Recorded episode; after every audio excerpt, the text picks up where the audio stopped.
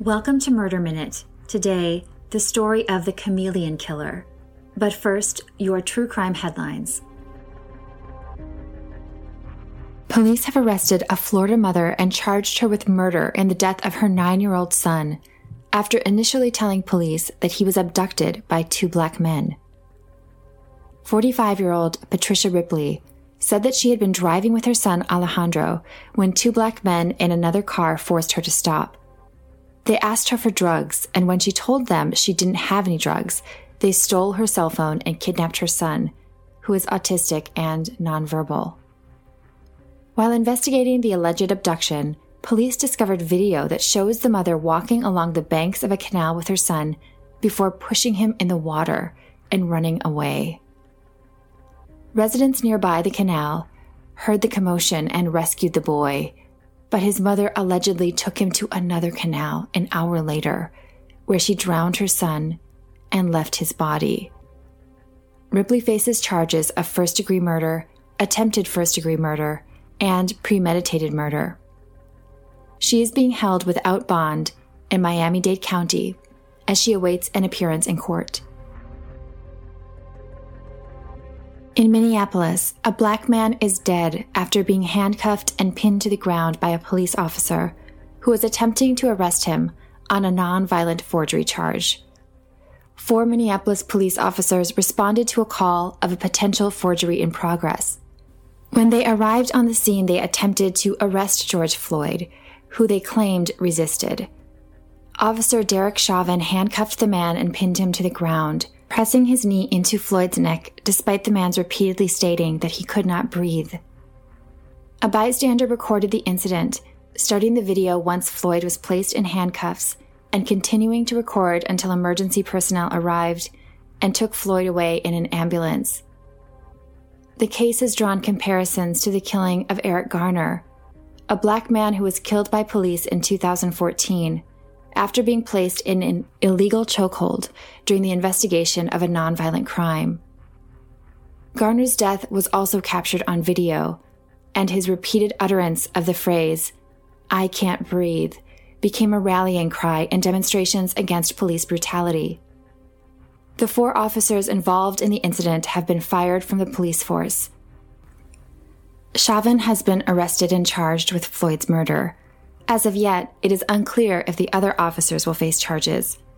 The FBI has been called in to assist in the investigation, and Minnesota has filed civil rights charges against the Minneapolis Police Department.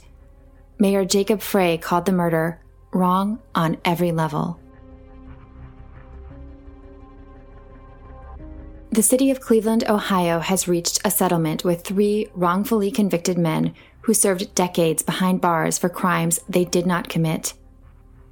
Ricky Jackson, Wiley Bridgeman, and his brother, Kwame Ajamu, were convicted of murder in 1975 for the shooting death of money order collector Harold Franks.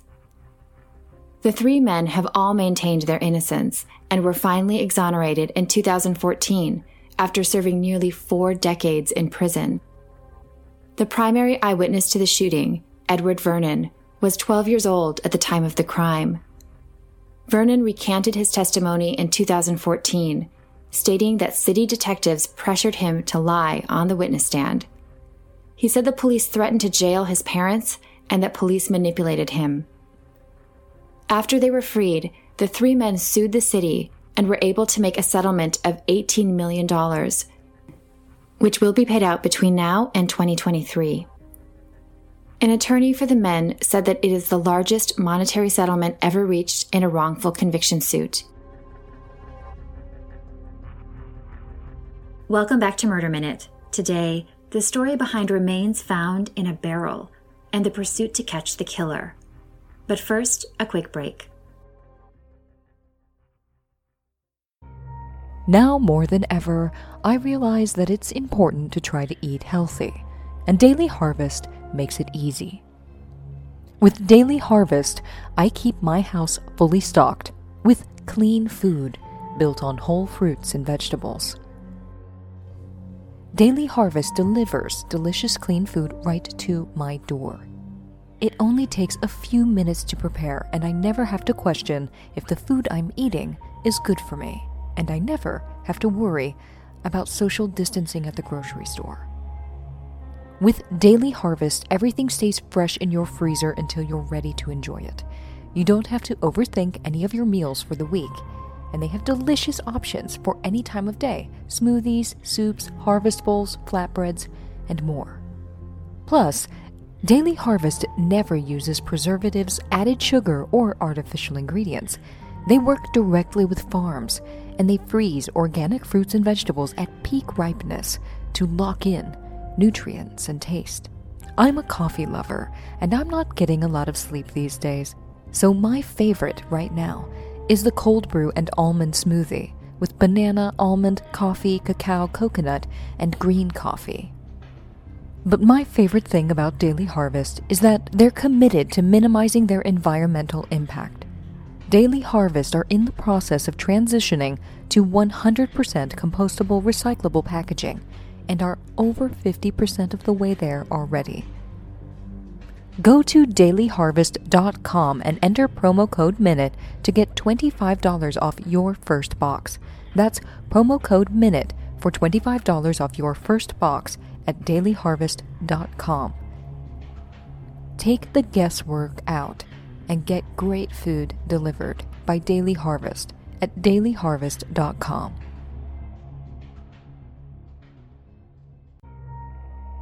To say that these are challenging times is an understatement. So, if you've been thinking about talking to someone, it's time to get better help. Whether this is your first time seeking counseling, or you're simply looking for an alternative to continue your counseling while social distancing, BetterHelp can assess your needs and match you with your own licensed professional therapist and you can start communicating in under 24 hours. BetterHelp is not a crisis line. It's not self help. BetterHelp is professional counseling done securely online. They have a broad range of expertise available, and the service is available for clients worldwide. Just log into your account anytime and send a message to your counselor, and you'll get timely and thoughtful responses Plus, you can schedule weekly video or phone sessions so that you won't ever have to sit in a waiting room. BetterHelp is committed to facilitating great therapeutic matches, so they make it easy and free to change counselors if you need to. Plus, it's more affordable than traditional offline counseling, and in these challenging times, financial aid is available. BetterHelp wants you to start living a happier life today. Visit betterhelp.com slash murderminute and join the over 800,000 people taking charge of their mental health with the help of an experienced professional. That's B E T T E R H E L P. Visit the website and read the testimonials posted daily. That's betterhelp.com. Murder Minute listeners get 10% off their first month at betterhelp.com slash murderminute. That's 10% off your first month at B-E-T-T-E-R-H-E-L-P dot com slash murderminute.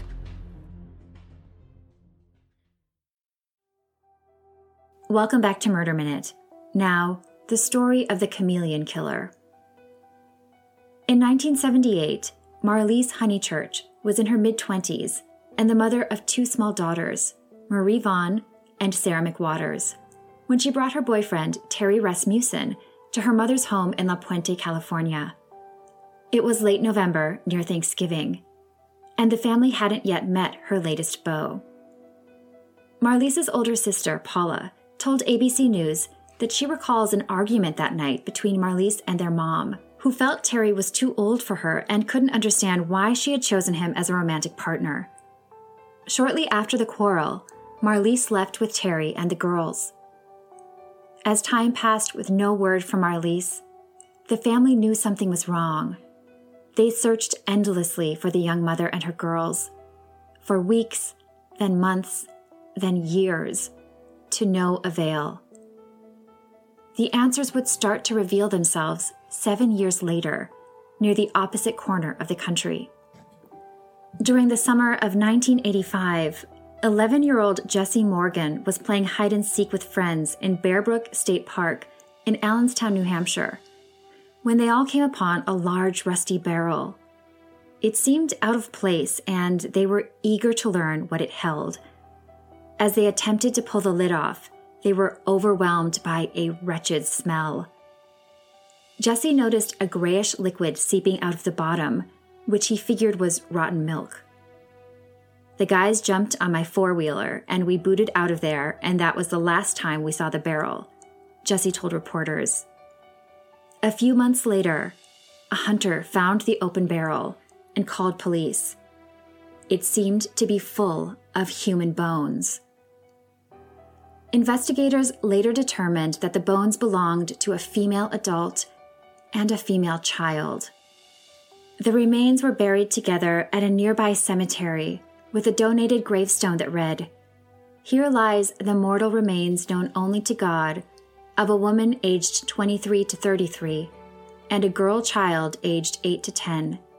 Their slain bodies were found on November 10, 1985, in Bear Brook State Park. May their souls find peace in God's loving care.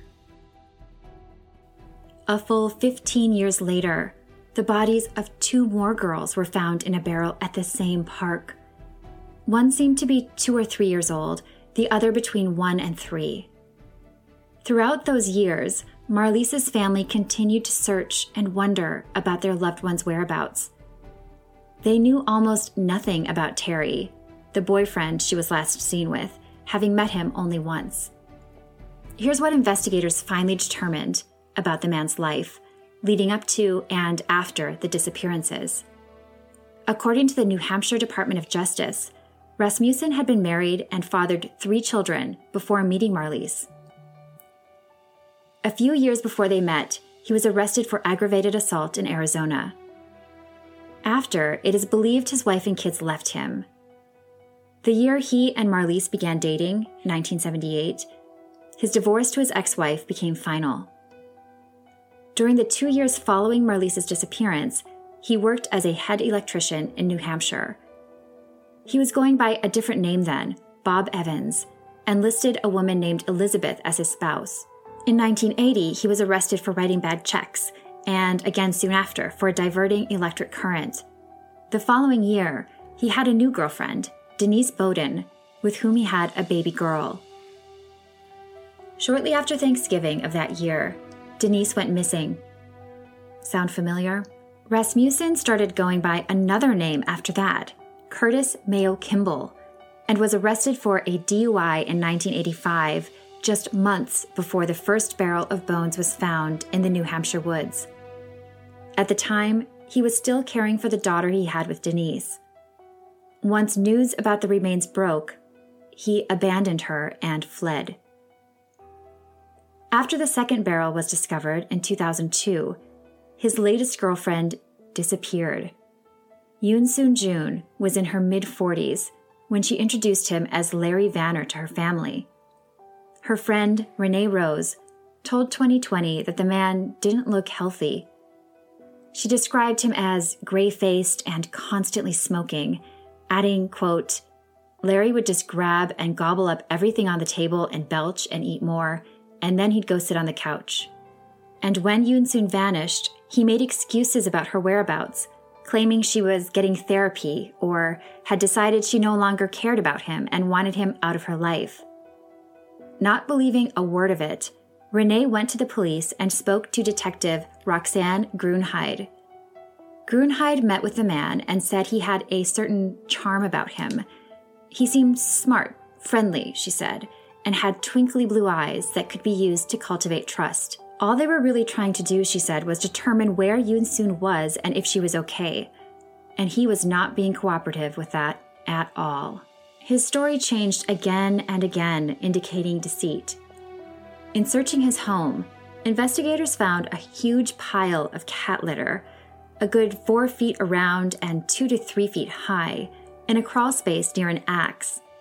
Beneath the granules of clay, they found a mummified human foot wearing a sandal. The deceased was later identified as Yoon Soon Jun, and the cause of death blunt force trauma to the head. In November of 2002, the man she had known as Larry Vanner was arrested for the murder. He pleaded guilty to the crime and was sentenced to 15 years to life in prison. He died behind bars eight years later, and authorities didn't release his identity as Terry Rasmussen until 2017. Two years later, the pieces finally began coming together in the case of Marlise and the three girls thanks to combined work of an independent sleuth and law enforcement. It had been 34 years since that last Thanksgiving visit home when they were last seen. Rebecca Heath, a research librarian in Connecticut who had long been drawn to true crime stories, could not stop thinking about the case. The young woman and two small children who remained essentially Jane Doe's. While searching ancestry message boards online for possible family members, she found posts from 1999 describing them. Heath reached out to one of the women offering to help. While they were talking, the woman mentioned that she thought Marlise had been married to some guy with the last name Rasmussen. Immediately, Heath knew that this was huge. The next day, she reached out to more family members, including Marlise's sisters, who helped put together the timeline, sharing that they hadn't seen her since November 1978 they added that she left with a man named Terry. Heath shared this information with a San Bernardino detective, and soon after, she was discussing her research with them. She then stayed in touch with the family of Marlise and her daughters, and was struck by how much they resembled the composite sketches of the victims released after the remains were found in the barrels. Meanwhile, genealogist Barbara Rae-Venter helped identify the victims using a new technique that uses DNA extracted from the shafts of hair strands. The tests confirmed the identities of Marlise Honeychurch and her daughters, Marie and Sarah. The fourth girl turned out to be a biological daughter of the killer. They knew nothing else about her identity, only that she had a crooked front tooth, wore earrings, and stood about four foot three inches tall. She had wavy, light brown hair and her lungs showed signs of pneumonia. In January 2011, authorities announced that they believed Rasmussen murdered at least six people, including Marlise and her daughters, his unidentified biological daughter, Denise Beaudin, and Yoon Soon Jun. They also suspect that he killed the mother of his unidentified daughter found in the barrel, who still hasn't been identified or found. Given his long list of aliases used to cover his tracks in New Hampshire and California, Rasmussen was dubbed the Chameleon Killer. He took numerous lives and devastated many more, but some of his relatives survived. When his biological daughter, Andrea Steers, learned of his crimes, she told the news station WMUR that she hopes more can be done to protect kids from parents who suffer from violent mental illness and addiction as her father did. Andrea was only four when her dad killed her half sister, who she met around the last time she saw him. While the girl hasn't been identified, Andrea and her siblings call her Anita Moon. I think he killed my sister because she didn't look like him, Andrea said. I really can't stand my face sometimes when I look in the mirror because I look like him, you know? it's hard. Ashamed of her father's legacy, she remains on a mission to help change things for little girls like her sister. Another half sister, Diane, has pleaded with anyone who thinks they might be related to the little girl's birth mother to take a DNA test, adding, That's how Marlise got her name back. Proper burials were held for the remains of Marlise and her little girls after their identities were revealed. Many members of the community gathered to pay the respects and joined together in a chorus of Amazing Grace. Marlise's brother, David, spoke at the service, saying, Although this moment is bittersweet, they can rest in peace. On a memorial page for Marlise and Marie, Detective Mike Philbrick wrote this I would like to offer my deepest sorrows and sympathies to the families of Marlise and Marie. I was a detective with APD from 1985 to 89 and responded to Bear Brook State Park, on November 10, 1985. The horrific scene inside that 55 gallon drum will be an ominous memory for me for life. Finally, being able to put names to these young, unfortunate victims is a prayer that has been answered. My chief, Norman Connor, can now also rest easy in peace, knowing you girls all have names. After a great length of time had passed without an identity, Chief Connor took it upon himself to make sure these victims had a final resting place in Allenstown until they were properly identified. God does answer prayers, he finished, on his own timeline.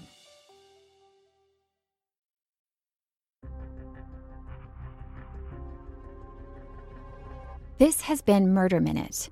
For true crime anytime, download the Murder Minute app or follow us on Instagram at Murder Minute.